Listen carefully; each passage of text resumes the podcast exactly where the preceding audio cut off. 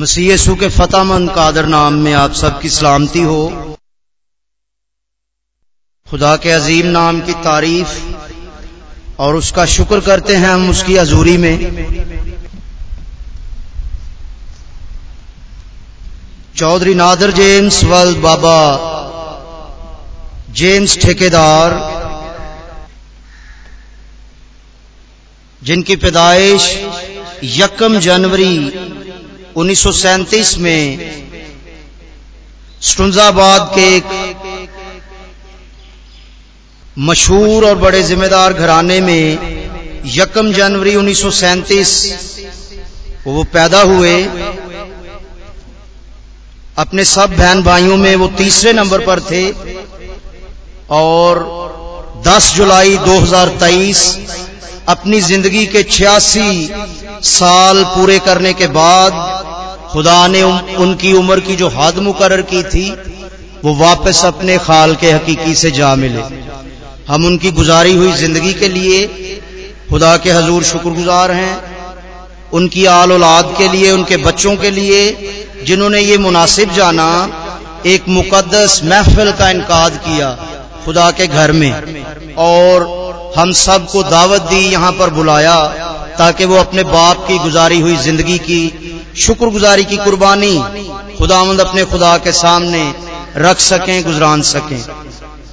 इसलिए आज की तलावत के साथ इस इबादत का आगाज़ करेंगे। अयूब नबी की किताब, उसका इक्कीसवां बाब। उसमें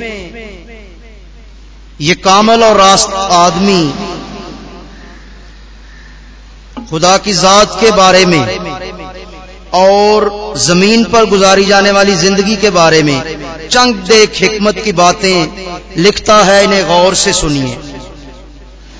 कादर मुतलिक है क्या कि हम उसकी इबादत करें? और अगर हम उससे दुआ करें तो हमें क्या फ़ायदा होगा?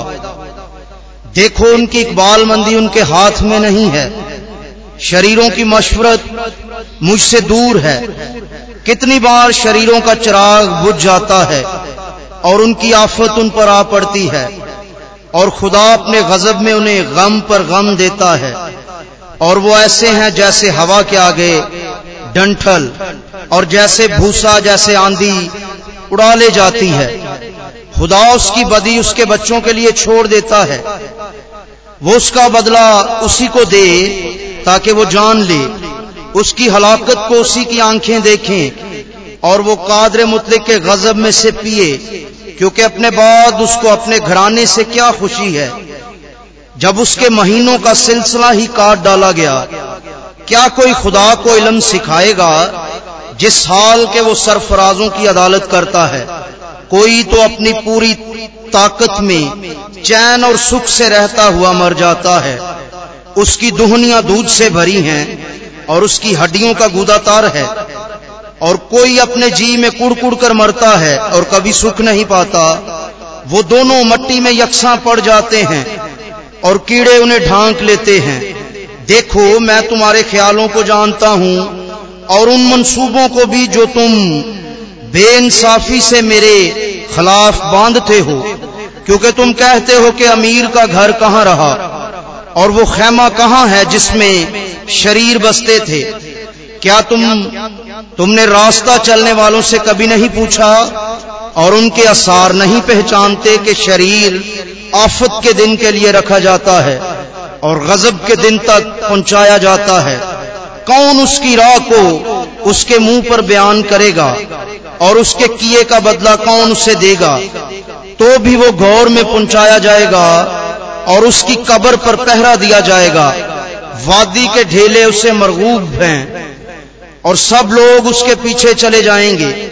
जैसे उससे पहले बेशुमार लोग गए, सो तुम क्यों मुझे अबस तसल्ली देते हो, जिस हाल के तुम्हारी बातों में झूठ ही झूठ है?